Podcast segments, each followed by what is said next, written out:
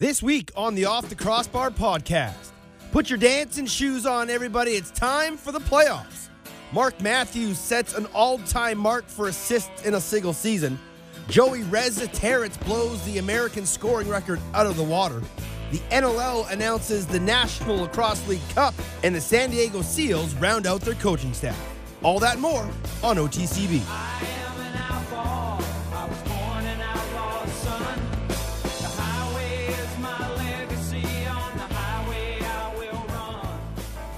What's going on, lacrosse fans, and welcome to another edition of the Off the Crossbar podcast here on SoundCloud, NLL Radio, and even on iTunes. My name's Teddy Jenner. Welcome to the show.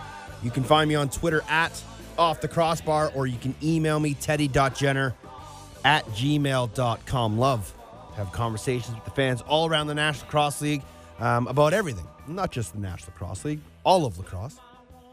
To talk all of lacrosse. Uh, the Ales Hrebesky tournament uh, went on this weekend in Prague. Gavin Prout made a dramatic impact. Marcus Holman broke the MLL single game scoring mark with 11 goals, breaking John Grant's 10. The Victoria Senior Shamrocks started their training camp last night.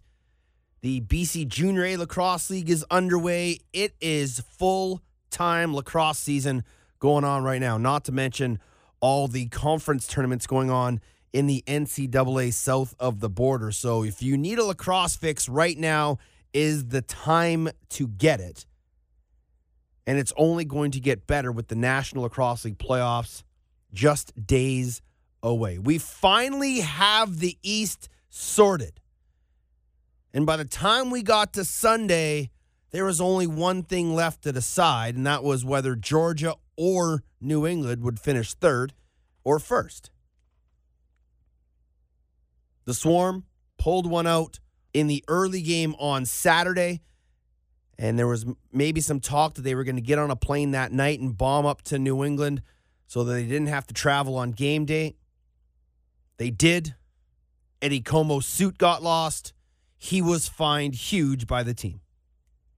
Max fine and a luxury tax, as I have been told.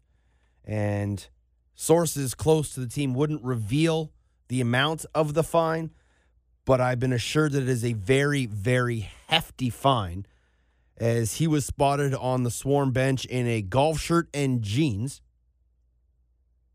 And that is why it's never easy traveling in the National Lacrosse League on game day. All kidding around. Eddie's a great guy. He's got a fantastic name. Uh, sometimes you got to hold everybody accountable. And the Georgia Swarm are a team that takes their fine system and kangaroo court very seriously.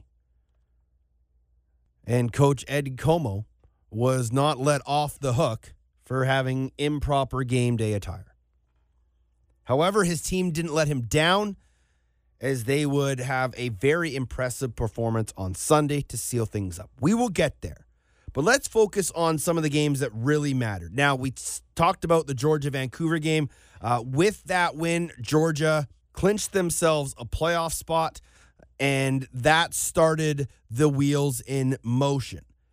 Next up was Buffalo and Rochester in the heated I 90 battle and one of the best rivalries in the National Lacrosse League, two of the longest standing franchises in the NLL. Obviously, Buffalo, one of the originals. The Knighthawks, since the early 90s, have been involved. And ever since those two storied franchises have been going toe to toe. If you've ever played in one of those rivalry games, you know, know how intense it can get.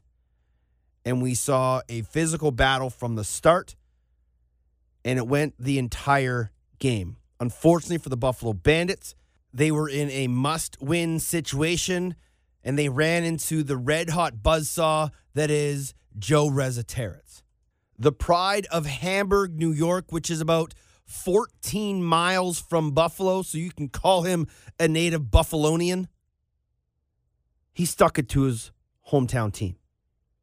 And in the process, became the first American to reach 100 points in a national lacrosse league season. He broke the record set by Tom Schreiber last year, and he did it in style. Scott Campbell in over the line. Veteran played with Toronto. Leaves it for Cody Jamieson. Now tipping it back over Eric Fannell. Joey Resetarits scores! High side.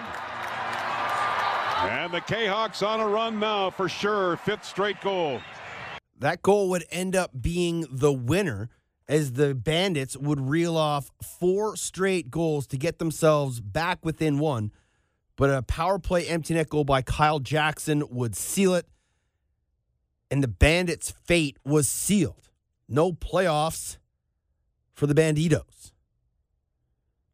So now we knew that Georgia was in, and we knew that Buffalo was out, and Rochester essentially assured themselves a playoff spot. Now the Toronto Rock needed to do their part. Unfortunately for the Rock, they suffered the same fate as the Buffalo Bandits, and this time it was a complete red hot effort from the Colorado Mammoth offense as they put up 19 on the Rock, including a highlight reel of highlight reels from the human highlight reel, Stephen Keogh. Keogh gets a pick from Rouet. Trying to find room. No late. Backhand! Short side! Come on! Goodness, Keogh! And we're tied at six. I hear, I hear John Grant Jr. say it all the time. A backhand shot behind the back just improves your angle. You can see Keogh dropping his front shoulder into the defender. Winds up, gets Nick Rose stepping out, and that was a perfectly placed behind the back shot just another one of those goals scored by Keogh where I am blown away. But that's just the norm nowadays in the National Lacrosse League. We are seeing some ridiculous goals by some of the best athletes on the planet.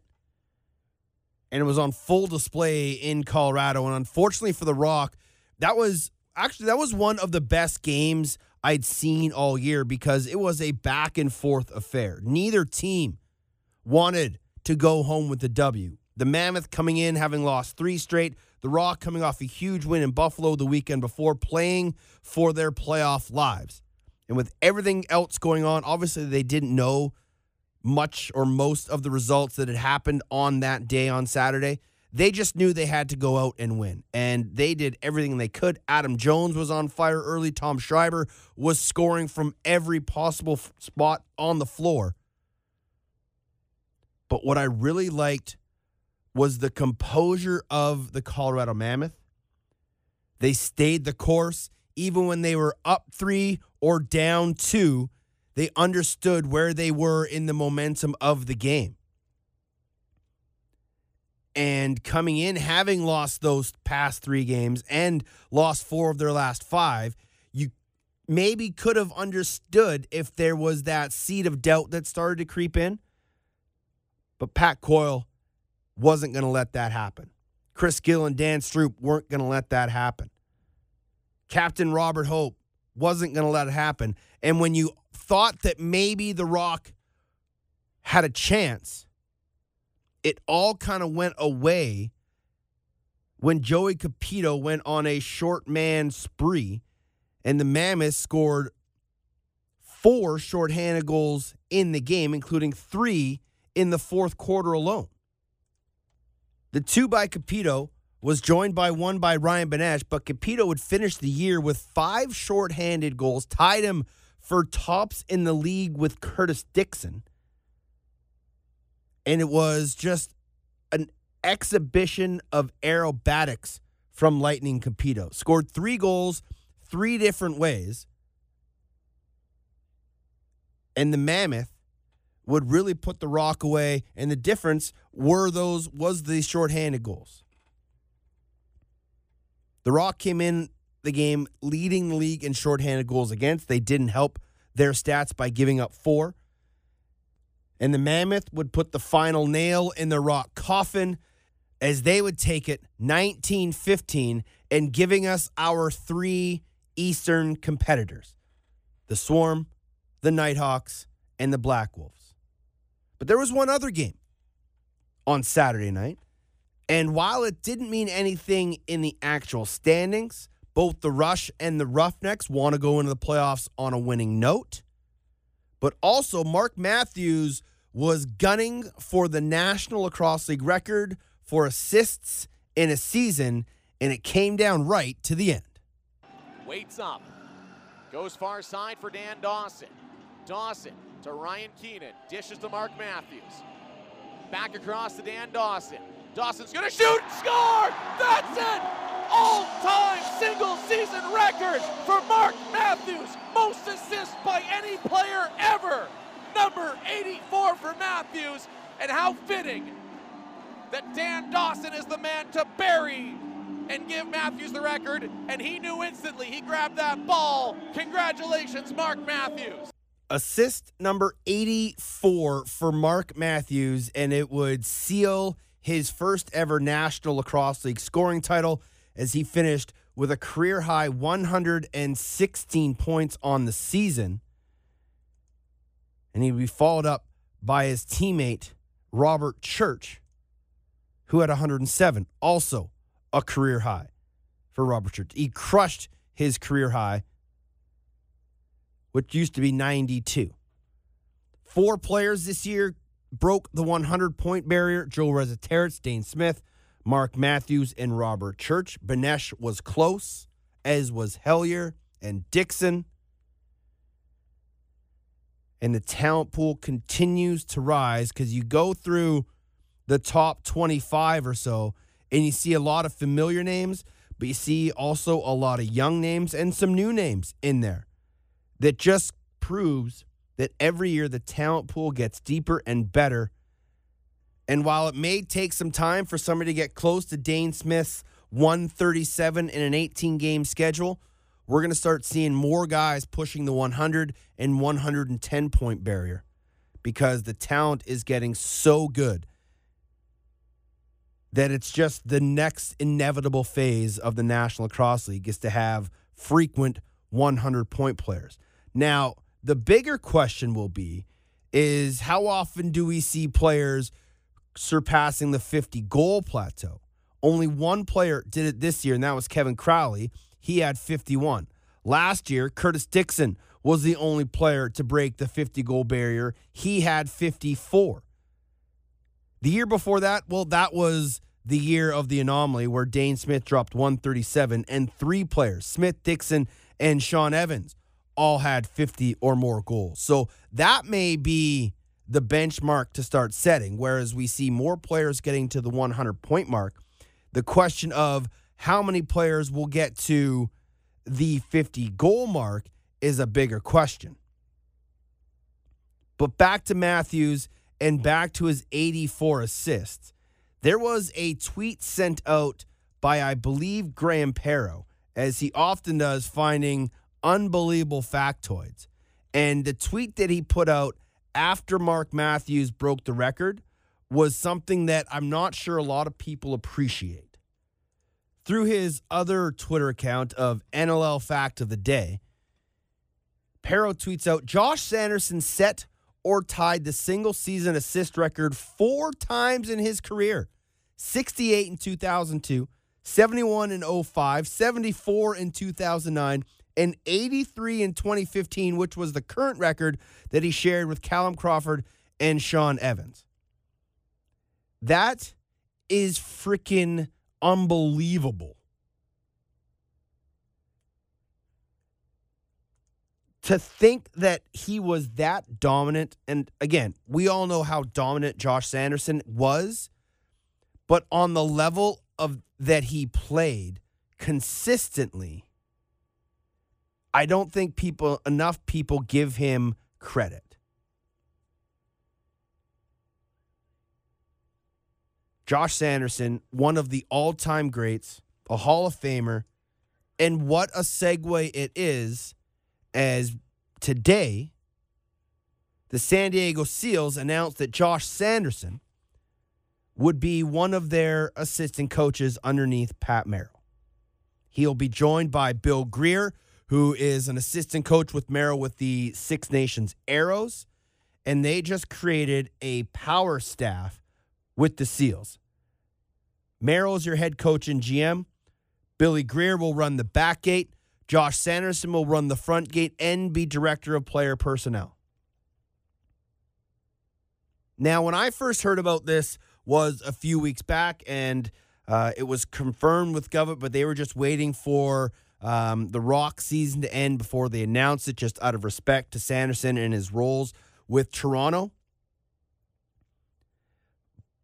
But when you look at it, the writing's sort of on the wall when that move gets made, and that was that Josh Sanderson was never going to get the reins in San in sorry in Toronto as the general manager. He was working in as assistant GM underneath Dawick. Uh, he was the GM with the Oakville Rock. He was doing lots of duties away from the rink. However, I always thought that Josh would be a natural fit as the GM for the Rock. But now this move obviously takes away from that. And I just, if you read it, the tea leaves, it kind of would seem like him becoming the GM was never going to happen. So we wanted to try something different. He wanted to be a coach in the National Lacrosse League. Again, some would say that he would be a natural fit to work the front door for The Rock. Blaine Manning, love the guy, but the way that offense struggled at times this year, some people thought that maybe Manning wasn't the right man for the job and Shooter should have taken that over. Well, the Rock's loss is the Seals' gain. And so they've rounded out their coaching staff and taken another step to creating their identity for next year. So, congratulations to Billy Greer and to Shooter for joining the coaching staff ranks in the National Lacrosse League. And that is a fantastic triumvirate that Steve Govett and Pat Merrill have built down in Southern California. So let's get back to the final weekend of the National Lacrosse League. With everything that happened on Saturday, Toronto losing, Buffalo losing, we knew they were out. So it was down to Georgia, Rochester, and New England. The winner of the Swarm Black Wolves game on Sunday, which was the Twitter game of the week, live from the casino, would claim first overall in the National Lacrosse League East. The loser would have to travel to Rochester to face the Knighthawks in the East semifinals. And having traveled that morning, I think the flight was around 6 a.m. Eastern time, couple hours north. They get to New England probably early afternoon, late morning. Doubtful they had a shoot on. They may have but to the hotel for some food and a nap you would have expected or wouldn't have blamed the Georgia Swarm if they came out a little flat. And that if New England jumped on them right away. Well, that didn't happen. It was the exact opposite. A 5 1 first quarter saw the Swarm jump out to an early lead. But as they have proven all year long, the New England Black Wolves are a very hard beast to slay. They would score two power play goals in a 6 to 2 run in the second quarter to get it to 7 7 tied at the half. So maybe the bus and travel legs were starting to catch up to the Swarm, having played a nail biter against the Vancouver Stealth just less than 24 hours before. But again, the Swarm said nay no. They would outscore the Black Wolves 9 4 in the second half, running away with things late, and they were led by the reigning NLL MVP. Lyle Thompson off the pick has stops. Not for now. And Lyle takes it himself. Hat trick for the former MVP. 8 7 Georgia. What a shot. You know, that's coming off a big save by Poole on the other end. Thompson, what I like about this shot is it's all wrist. Thompson's shooting ability has been on point over the last few years, and this is an offense and a team that everybody should be a little bit worried about. The hottest team going into the playoffs, maybe even a little under the radar, are the Georgia Swarm. At one point, they were five and seven, and people were worried if this team would even make it to the playoffs. They win six straight, go eight and two in their last 10 and they win the East for the second straight year, and they will get a bye and wait for the winner of the Knighthawks and Black Wolves. That is how championship teams close out a season on a doubleheader weekend where you, again, you wouldn't have blamed them if they dropped one of their two games. But this is a team that wants to get back to the finals and wants to win their second championship. I've, if you've noticed that I've been very careful in calling the championship championship final not the Champions Cup, that's because it's not the Champions Cup anymore, folks. We now have gone through 21 weeks of the National Lacrosse League season. We now know our six competitors for the NLL Cup. We now know that there will be a bye for Saskatchewan and Georgia. But we also know that there is a brand new National Lacrosse League Cup. It was unveiled on Monday, and it has gotten both positive and negative reviews. Most of the reviews have been people complaining or wondering if you can drink out of it because it's a cup. And at the end of a long lacrosse season, the champions get the spoils and they want to pour beer and champagne and Gatorade and Powerade and muscle milk and everything into that cup, lift it up over their head, and drink it. And so some people were concerned. Is it hollow? Can you drink out of it? It looks more like a trophy than a cup. I jokingly said, if you can't drink out of it, is it actually a cup?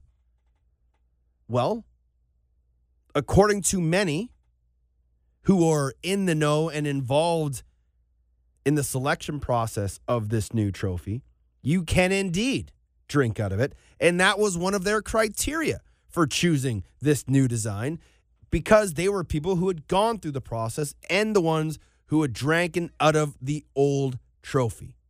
Going back to the old North American Cup that was for the MILL. We've had a couple different versions. Now we have a new version. And all joking aside about can you drink out of it or can't you drink out of it, there are a lot of people who were unhappy with the change. And I can understand both sides of the argument.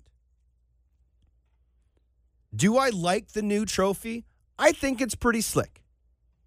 I don't mind it. It's pretty cool looking trophy. It's flashy, it's shiny, it goes with Nick Sakiewicz's whole um, theme and MO of a new design and the new logo and the four corner pillars of the original four teams and the true North Star and all of that.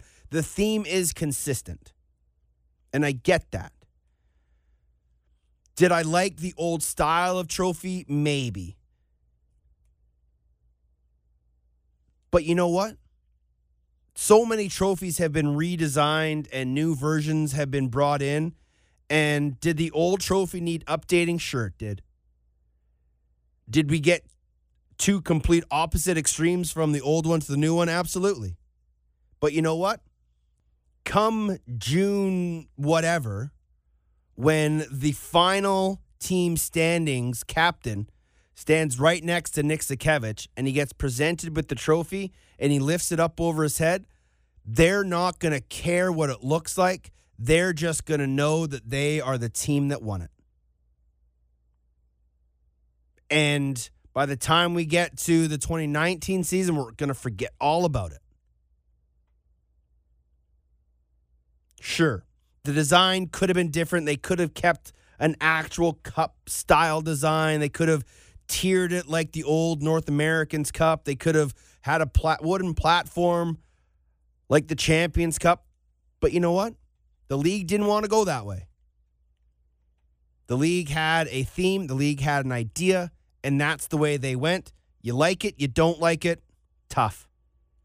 It's happened, we move on.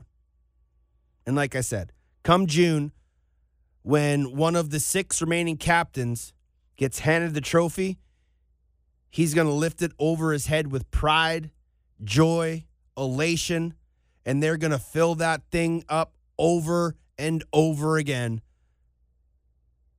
and we'll all forget about the debate. So, kudos to the National Lacrosse League for putting the work in, designing a new trophy, getting feedback from people of what it should be and what it should look like. And so now the battle rages on for the National Lacrosse League Cup.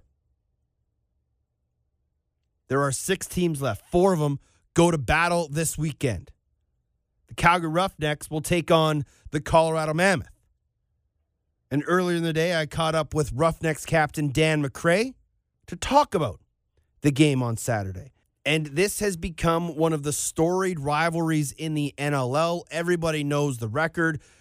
Calgary has dominated the Mammoth in the postseason. The last time Colorado beat Calgary in a playoff game, April 22nd, 2005. That was the year the Mammoth won the National Lacrosse League Championships. In that game, 18 7 overtime winner off the stick of Brian Langtry. So when Danny and I caught up, he was a little wary if I was going to be a spy or not. I'm wondering who I'm talking to here. Am I talking to you know a fellow Shamrocks alumni, you know, or uh, or am I talking to an enemy this week? You're just talking to a guy who likes talking lacrosse. How are things, Danny Mac? Doing great, buddy. How about yourself?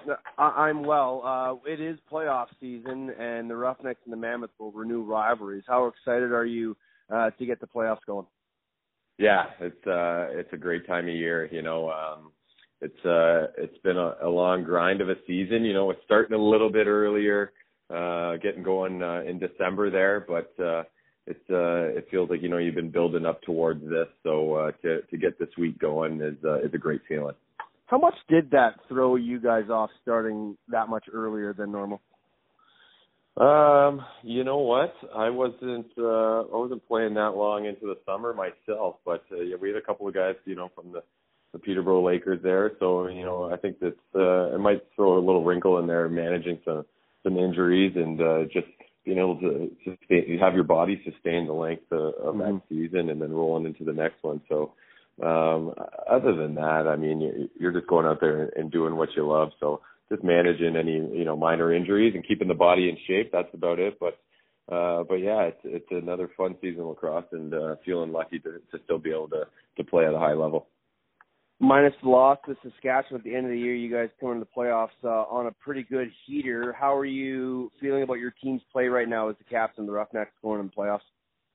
Yeah, we're uh, we're feeling great. You know, it, like you said, yeah, it was a loss to Saskatchewan, but there's uh, definitely a lot of positives to to take out of that. You know, that's uh, one of the one of the harder barns to play in uh, in the playoffs, uh, or sorry, in, in the NLL there, and uh, and and they're a great team. So uh, to st- to compare ourselves to that team and you know to have a have a good showing, uh, it, it, there's always a lot of uh, positives to pull out of that, and then before so we uh, uh before that game we thought we were we were getting the ball rolling. Um the offense seemed to be uh, on a pretty good click uh defense uh and goaltending as well. Just seemed to be uh, coming together and playing as a unit. So um our goal is you know just try to get better every week um as we were going down the stretch there and as a group we felt like we're doing so so it's uh it's a good feeling leading into into the playoffs Obviously, as captain, you have a bit of responsibility to keep guys motivated, but at this time of year, it probably shouldn't be too hard to get guys fired up. No, definitely not. We got a and we got a pretty good mix there uh in the locker room. You know, we got a we got a lot of pretty uh, fiery, emotional guys. So, uh I mean, it makes my job easy. It's kind of kind of just leadership by committee in there. You know, we got we got a mix of, of guys that uh, you know have have either won or played in championships before with you know Dane Dobbie and Mike Carnegie and. Uh, and then you got uh, a good good influx of, of some young guys that are just having some stellar years with Zach Currier and Holden Cattoni, uh, Wes Berg as well. So got a good group of you know guys that have have been there, walked the walk, and then we got some guys that that are just hungry and uh, you know ball energy out there. So um, there's a good mix in the room of guys you know being able to shed some light on what it takes and what we need to do to get there, and guys that are just willing to go through a wall to do it. So it's uh, it's a pretty good feeling in the room. You talk about that experience level uh, going into Colorado this week, and you guys have had success there in the playoffs. One and eight, or so you guys are eight and one uh, against the Mammoth in the postseason. What can you build off of that experience, or does do those numbers just mean nothing at this point in time? Yeah, it, it's tough. You know, it's uh, to draw similarities. uh, I mean, personnel wise, there's there's probably not a whole lot of similarities as far as you know the roster that might be going down in there, but um, I mean, to, to say we're not going to, you know, lean on it by any means, we, you know, you might be walking in there with a little bit more confidence. Um, you know, it's it's definitely a hard barn to play in. You know, they're packing, you know, 16, 17,000 crazy screaming fans in there um, that gets uh, gets rocking. But um, I can say, you know, our group, we're we're going to be, we won't be intimidated by that by any means, Mm-hmm. um, and, and that's good, I think, for our younger guys. You know, um, that may be having their first playoff experience. Uh, uh, with this group here. So I think that'll be a positive for them. So if anything, we're just going to be, you know, drawing some confidence out of that, little extra confidence. But by any means, we won't be, uh, you know, pulling or uh, pulling any slack be, uh, because of uh, a past record or anything Mhm. like that. How's your confidence in your game these days? Being the captain of the team for the first time, you, you look like you're comfortable with the seal in your chest, but defensively, your game seems as strong as ever. Yeah, no, appreciate you saying so. Um, it's it's been yeah a little bit of a feeling out process. Um, you know, trying not to change up too much for myself personally. Uh, mentioned there we, we're just kind of doing the doing the job by committee. Uh, we got a good core group of guys. You know that I've I've been with the Roughnecks now for uh, seven eight years, and uh, and there's a lot of guys that. Um, there's a few guys, sorry, that have been there the whole way uh, that I've been around. You know, I mentioned Mike uh, Carnegie and Dane Dobbie. Curtis Dickson uh, as well. Greggy Harnett's been there for a long time as well. Um, so I mean, I'm I'm not you know the the most vocal guy. You know, just trying to keep things positive, keep things light when we need to. Uh, but I mean, the the room's kind of an open committee for us, which uh, which kind of brings you know such a great team and family uh, um, mentality into into our locker room. So uh, I'm not saying it's hard. I'm not saying it's easy, but it, you know, it hasn't felt uncomfortable by any means. Uh, Yeah. you know the the hardest part in this league is just trying to stay consistent i feel like and the older you get the uh, you know the those little lumps and bruises might wear on the body a little bit more so trying to uh, you know keep on top of those things might be uh, might be the most difficult thing um with this group just because of the supporting cast uh, that that we have in our locker room so it's been great You talk about vocal leaders. Christian Del Bianco is maybe a quiet leader, especially being between the pipes. How have impressed have you been with his maturation process just in the last half of this year as he's gotten more comfortable between the pipes? Yeah, it's unbelievable. I can't believe uh you know he's got another year of junior A. Yeah. Um and then there's there's a, a couple other kids on our team there with uh Ryan Martell and uh, Anthony Kalinich that are still playing junior A. It's crazy to see some of these kids step in. Yeah. Um and then, you know, I might be uh might be seeing them when I'm coaching uh in the summer, which is just wild to think of. But right? but uh yeah, the confidence that Christian brings uh into our back end uh it, it's pretty crazy, you know, and, and I, I don't think I noticed until one of the games we're on the bench and you see Del Bianco, you know, beating two or three guys into the corner for for a loose ball.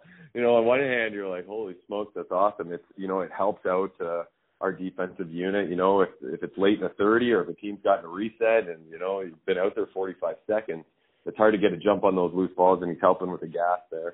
Uh, but on the other hand, he's stealing all the loose ball stats out there. So the guys are letting him hear it there. But uh, but no, Christian's uh, he's brought a lot of energy, excitement, and confidence into our back end, and he's having a stellar year. Uh, you mentioned loose balls. Zach Currier put up 200 in his first year in the National Lacrosse League.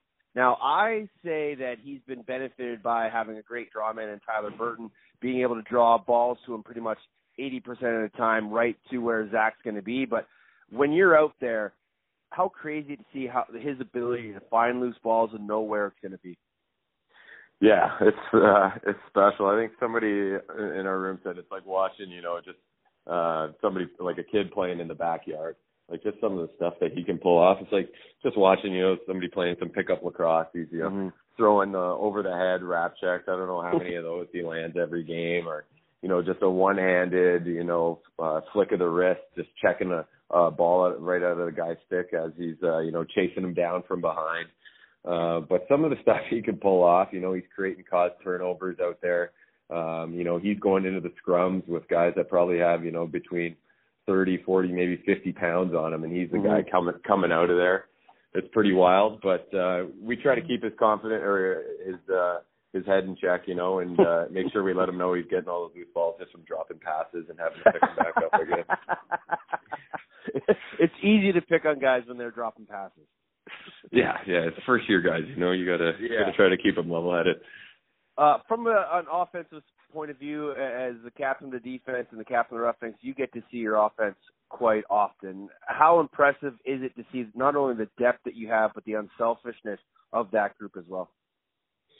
Yeah, when the when the balance gets going, the floor balance, and the ball starts spinning around, and uh, you know you, you see the middle of the floor open up, and uh, and you know everybody's kind of contributing. It's uh, that's fun to watch, man. When uh, you know guys like uh, Riley Loewen, who, who you know you may not see on the on the stat sheet, you know lighting it up every night, but when you watch our offense, you know he's the guy that's just grinding in there, doing the grunt work. When he's chipping in with a couple, uh, that's huge. Gets our bench fired up. You know Tyler Digby uh, would be the same type of role on the other side. Mm-hmm. He's really coming on strong as of late, and uh, you know whether they're banging inside, you know, chipping in with goals, or or they're just uh, busting their butts to the bench to cut off any transition. Um, we we've seen a lot of buy-in lately, and you know, guys just really putting in that extra effort and just doing it for the guys beside them. You know, like the, just running to the bench is one of the big factors that we've seen lately. It's it's nothing that's going to show up on the stat sheet. You know what mm-hmm. I mean? Mm-hmm. It's not it's not a direct indicator of what's going on on the floor, but it's helping out guys uh, that that are that are standing beside you on the bench. And uh, right now, our our guys are doing that, and uh, and that motivates the heck out of uh, the opposite end of the bench. So it fires us up to do our job at the back end. Is there a little friendly competition between the O and D within that group? Uh, yeah, there always is. I don't know if it's uh, it's been quite as as high in, in practices by any means as as I've seen in uh, past roughneck years. Yeah. Um, not as much hacking and whacking, but there's always competition every time you're on the floor. A couple friendly chirps, but uh, but it's it's a fun group to be around, man. We got a we got a lot of you know a good good mix of of youth and veterans that that I mentioned earlier, and uh, it creates a great environment and. uh it's one of the the closer groups that that we've had for a while. Somebody brought up it's uh, starting to feel like the t- uh, group we had in 2014 um, when we went on a bit of a run there. So uh, it's a good feeling right now, and uh, we're hoping it's going to continue for uh, for a few more weeks here. You guys match up quite well with Colorado. It's actually two very even teams from goaltenders, defense, transition to offense. What do you think is going to be the difference in this game Saturday night? Yeah, we. uh I mean, without um, we haven't been given any game plans or anything like that as of yet. But I know from our past matchups, um, they got a lot of athletes on the back end, and we feel like we do too. And uh, both have potent offenses, like like you mentioned. So I think who's ever controlling the uh, the ground ball, or loose ball battles in between the lines, uh, and just sticking out those extra possessions, those will probably be uh, coming into play uh, down the stretch of the game. And uh, and I know you, uh, Colorado over there, they got a pretty deadly power play. So um, team that can be the most disciplined and mentally strong uh, is going to be given the given their team a, a heck of an advantage. So that's going to be a big focus point for us. You weren't going to give me any insight anyway, were you? No, not at all. Those are, those are easy ones. Eh? Dan, it's always a pleasure, my man. Uh, the Roughnecks are playing great lacrosse as always, and I'll be excited for another Roughnecks Mammoth uh, matchup on Saturday night. Appreciate your time. Safe travels to Denver, and we'll see you at the Pepsi Center. Thanks, Dave. Appreciate it. There's Dan MacRae, captain of the Calgary Roughnecks. Calgary at Colorado Saturday, 7:30 p.m. will be your face-off Mountain Time, 9:30 Pacific, 6:30 out here on the West Coast. I'll have the call along with Jamie Shuchuk, and hopefully, hopefully John Gallant will join us. He was doing some coaching on the past weekend, so we didn't have him in the booth with us or even between the benches. So it was just Shuey and I calling the rock and the Mammoth. But we will have it live for you on Altitude TV. NLL TV will have the game as well, and I believe Twitter. But that's just one of the games, and that's the second game of the playoffs. And I'm going to go out on a limb and say Colorado wins that game. Dylan Ward will stand tall The transition will be fantastic, and the offense will find a way inside that Calgary defense and away past Christian Del Bianco. But I truly am looking forward to that contest because Calgary and Colorado, um, just a wonderful rivalry, and it's going to be my first time calling a playoff game between those two teams. And if you've ever gone back and watched some of the old games between these two clubs in the playoffs, they always have dramatic finishes. Overtimes, last second goals, controversy, and you know it's going to be heated between Coyle and Malawsky. The two teams do not like each other, and both are itching to get at it on Saturday. But Friday night, we have a very tasty matchup between the Knighthawks and the New England Black Wolves. 7:30 Eastern Time, 4:30 Pacific. 5:30 for you in the Mountain Time Zone. All my Denver folks out there. And that game will be maybe even more interesting than the Calgary Colorado game for the simple fact that New England beat Rochester all 3 times this year. And as we know, that's not an easy task at all, as the Knighthawks are one of the best teams in the National Lacrosse League. But for some reason, Glenn Clark and his coaching staff just seem to have the Knighthawks number, and they're going to need that number one more time if they hope to advance to the East Final against the Georgia Swarm and get a little redemption from the game this past weekend. And so we caught up with Dan MacRae with Calgary. This time we're going to go to New England actually more specific, Ottawa, Ontario, and catch up with Callum Crawford. And when I was able to get a hold of Callum, he was doing a little golfing. And for the first time in podcast history, we could have one of the first live golf swings ever. And we'll get to it. But when we first started our conversation amongst the wind, we were talking about how excited he was to go toe to toe with the Rochester Knighthawks super excited. You know, you set goal every season and it starts with playoffs, right? You can't look past playoffs and that's the goal and we met that. Second goal was to clinch first. We we fell a little short there. Uh thought we did a good job last weekend battling back to give ourselves a chance and then, you know, kind of came out flat in the second half, but uh all that matters is, you know, we start winning, we go uh a win this weekend, follow it up next weekend and we're kind yeah. of dance, right? So huge game, uh great team we're about to play against. But excited, you know, anytime you get to the playoffs it's uh it, it, you can't take it for granted in this league, right? So it's exciting. You guys have won three or four down the stretch. That confidence has to bode well going uh, up against a team like Rochester, where you've beaten three times this year. Yeah, for sure. I think again, it just shows how close this league is, right? Everybody yeah. in the East could have made playoffs. Everybody's good. Um, anybody can win any given night, and when it comes to playoff time, you got to be the best that you've you've been all year. Aaron Bold is, has started to find his game as the season's wound down. Um, how much of a key is he going head to head with Matt Vince? Oh, goaltending is the key to everything, right? Having good goaltending. You don't win without good goaltending, and Aaron has given us that chance to win. Uh, so it was on us as a, a, a offense to kind of meet his job and how well the defense played the last few weeks. I think we've started to help Kevin Crowley a little bit, which mm-hmm. is good. The more we can continue to do that, uh, the more we'll have chances of success. I don't think anybody's concerned about how Aaron's going to play. I think uh, he's proven over his course of his career how elite he is. He's just showing it with his team too. How much is that wind affecting your golf game today, Cal? Not at all. I'm not good enough that the win actually matters. I just like to see which way it's going. If it's going with me, I club down. If it's going against me, I club up. We're good. Well, at least you know the basics.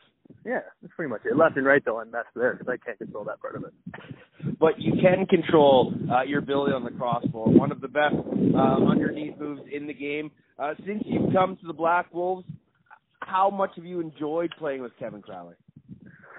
It's fun. I, I've enjoyed that offense in general. But you know, Kevin is an unbelievable goal scorer. I think he's one of the best that's ever seen a pure goal scorer he does some things that you're just like, wow, anytime he shoots the ball, you're confident it's going to go in, and it doesn't matter from where on the floor.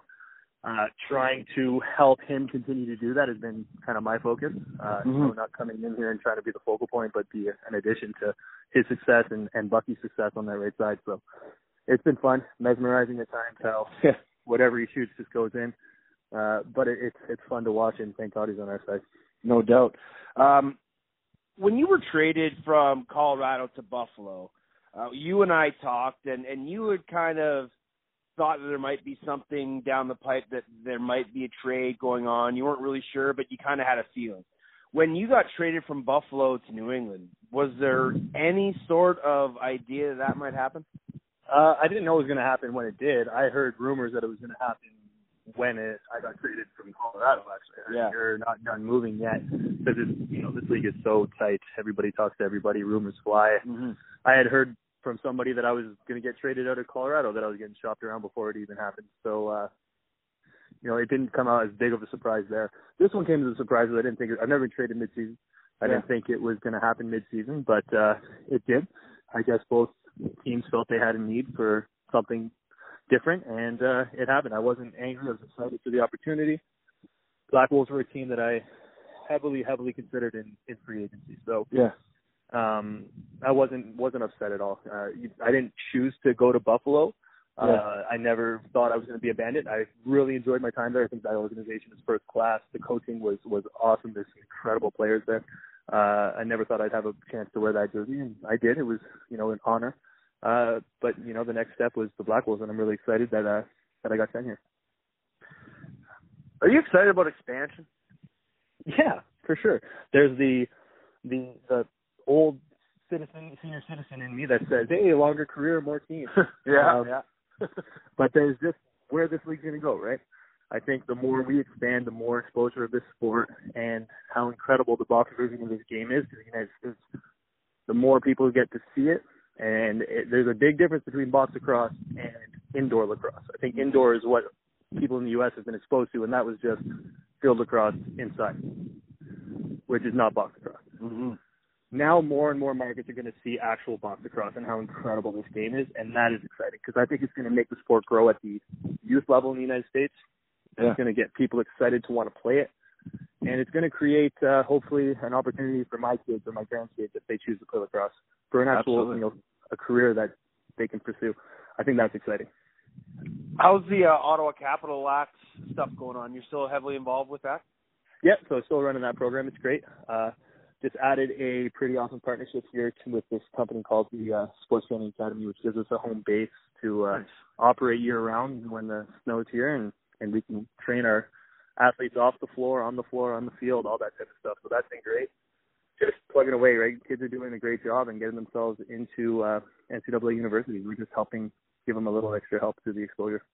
Uh, fans out west, was was that you that just hit that drive? Where'd it go? Right or left? No, that was my buddy. Went right down the pipe though. Oh, now see now you're now you're in trouble because now you have to go live on Oh, I'll go live. speakerphone and then I'll let's go. do this shot. What do we got? Oh, what do we, buddy, what I are we dreamed looking a par putt on speakerphone already. I'll get it on speakerphone. What are we looking at? Par five. I did. One-handed par putt, actually. Nice. Not a usual either. Not usual. Callum Crawford, are you righty or lefty? I'm a righty. I'm getting ready to do this for you guys live. And this is definitely reachable if I get a hold of it. Crawford on the tee box, going for it. Can he get it there? Takes a couple practice swings. Oh, no practice swing. No practice swings. Never. Oh. Chance, Teddy. It's It- got a four.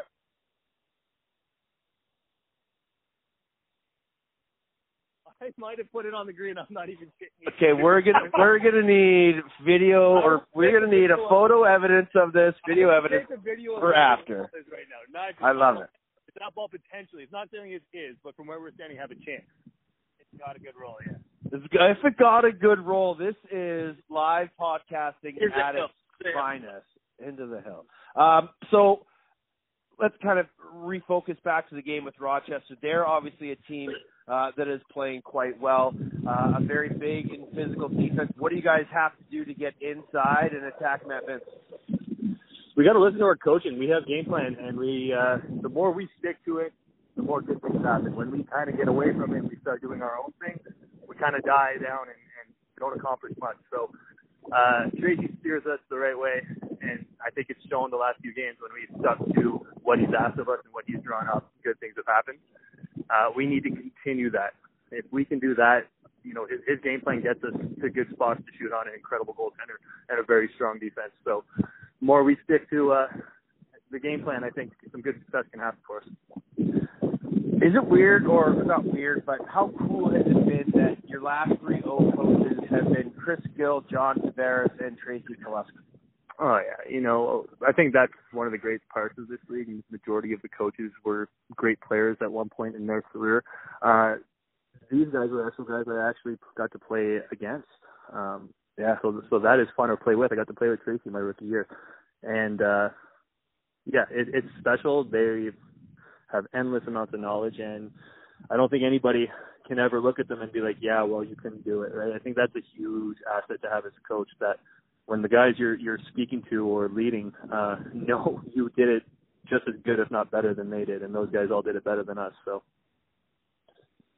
how much does it mean to you to to be a part of this club and getting to the playoffs and a chance uh, at a Champions Cup? Uh, lots, lots, lots, lots. They gave up a ton to get me. They gave up one of the best players to ever play in this league to get me. Uh, and I want to hopefully, you know, show them that it was a good idea, that, you know, it wasn't a, a bad investment. So I'm very motivated. Hopefully I can, I'll continue this, uh, we've gotten better since, since I got here and they've kind of done that all season. Um, as an offense, we, we've been gelling, and you can tell that at first much tests never played together, and then slowly and slowly, hopefully we can do that, and I can just be a part of uh, some success in the club. My friend, I, I wish you the best of luck. We all look forward to the video of you showing us where your drive is, uh, and good luck Friday against the Knighthawks, buddy. Wish you all the best. Thank you very much. I can see it right now. I'm about like three feet off the front of the green, and it's a front pin. I'm just saying. Okay. It was pretty well, good. Let's just uh we'll take a picture and we'll see if you can make that eagle chip, buddy. All right. Thanks, buddy. That's Callum Crawford live from a golf course in Ottawa. Um, update. I will be uploading the video that he sent me of where his drive was. He did almost drive the green. I still don't know how long the hole was. It could have been like 280 yards, but he says it's a 343 yard hole. So he almost drove the green. But an update, he made par. He chunked his chip and got up and down. Not a good result, as he texted me. But hey, par's a par's a par, as they say in the game of golf. Uh, great chatting with Callum Crawford. And it's interesting to hear his take on the trade uh, that sent him from Buffalo to New England. Um, as we kind of mentioned while we were talking, during the offseason, he had heard some rumblings that he was possibly going to be traded uh, by the Colorado Mammoth. They were going to move him, and he had just been hearing rumors, and he heard, was hearing that it was a done deal, and then finally it was. This time around, it was kind of out of the blue, and it caught all of us by surprise. Uh, just go back and, and look at some of the, the tweets and the articles that were written when that trade was first made.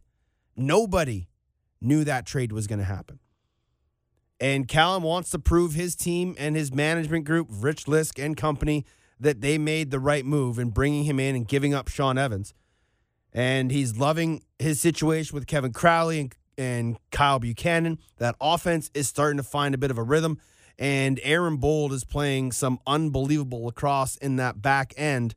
And that's really helped the New England Black Wolves find an identity late in this season. They were playing some good lacrosse going into that final game. Unfortunately, came up on a losing end of the stick and finished third. Will now have to go to Rochester, take the difficult road to the National Lacrosse League Cup final. But it's doable. They've had Rochester's number this year. They've beat them three times, and they just need to do one more time to advance to the East finals. So, a few more things before we get you out of here. That's kind of the setup for the playoffs, the first round. One game and done in both the semifinals and divisional finals. And then we get the two of three in the National Lacrosse League Cup finals. I guess we can just call it the NLL Cup, right? We don't have to say the full name. So, the NLL Cup finals, we can do that. Hashtag NLL Cup. Actually, I think they're using it already. So, what I just said is nothing new.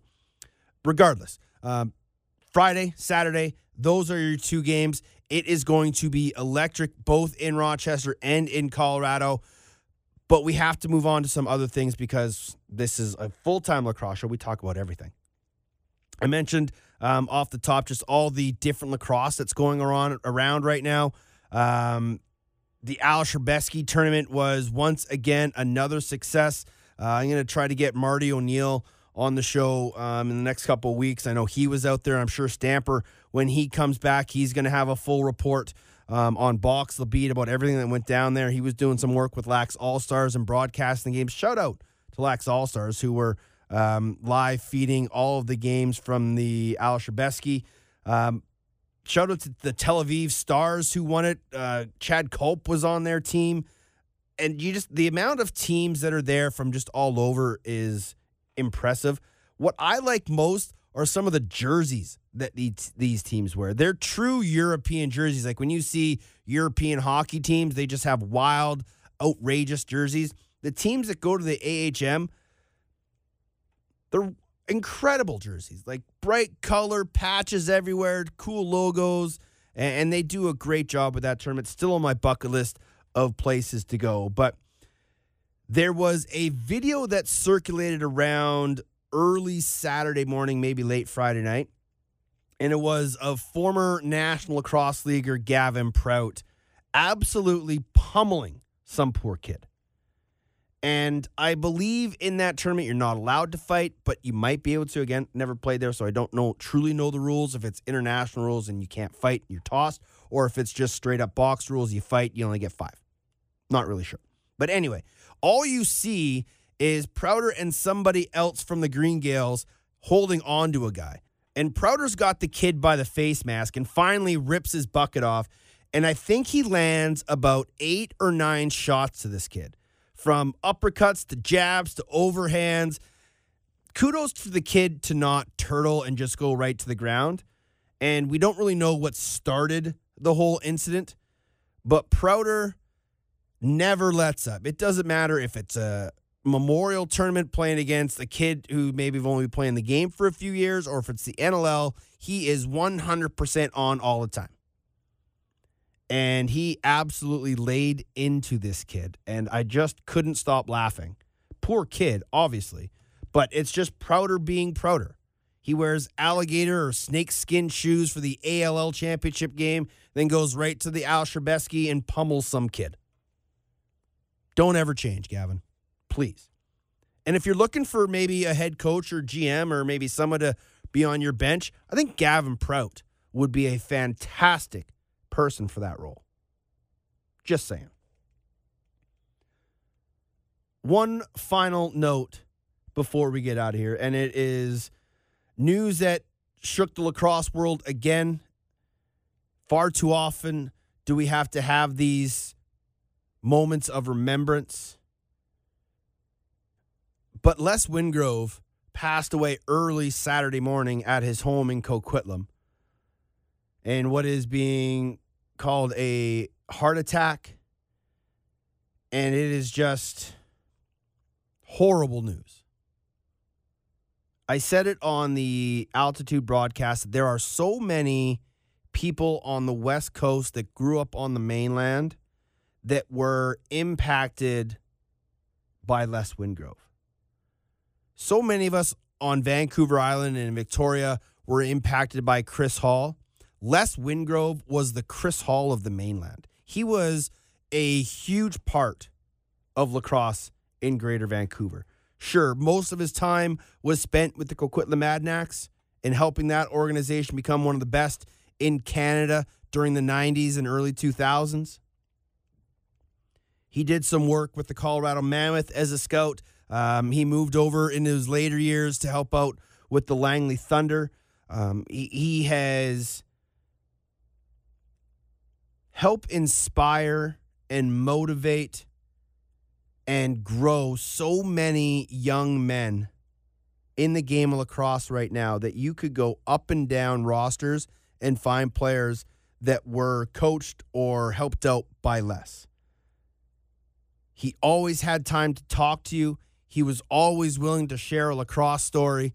He was always up to date on everything that was going on in the lacrosse world. And he was just one of the nicest, most genuine, humble human beings I have ever met. Being an island guy, our rivalries with Coquitlam were storied, and Les was always the enemy but when you got him in an outside setting, just the softest, caring person. Wanted to know about you or your family, how your parents were doing, and just always cared about supporting the game and making the next generation better than the current one. Our thoughts and prayers go out to his wife Joanne and his son Craig and the entire Wingrove family. The midget A1 team that I coach will be at the Trevor Wingrove Memorial Tournament um, in a couple months. Trevor was Les's son who passed away years ago. And I think that tournament will mean a lot more this year to everybody that will be there. And I think it will be with heavy hearts to not see him around because Les was always there. Les loved minor lacrosse. And he loved the tournament that was named after his late son. And I'm sure going to miss him. And I know other people are as well. But I know he's up there hanging with Terry Sanderson and Chris Hall and all the late great lacrosse names that we've lost in recent memory. We'll miss you Les. It won't be the same without you. Godspeed.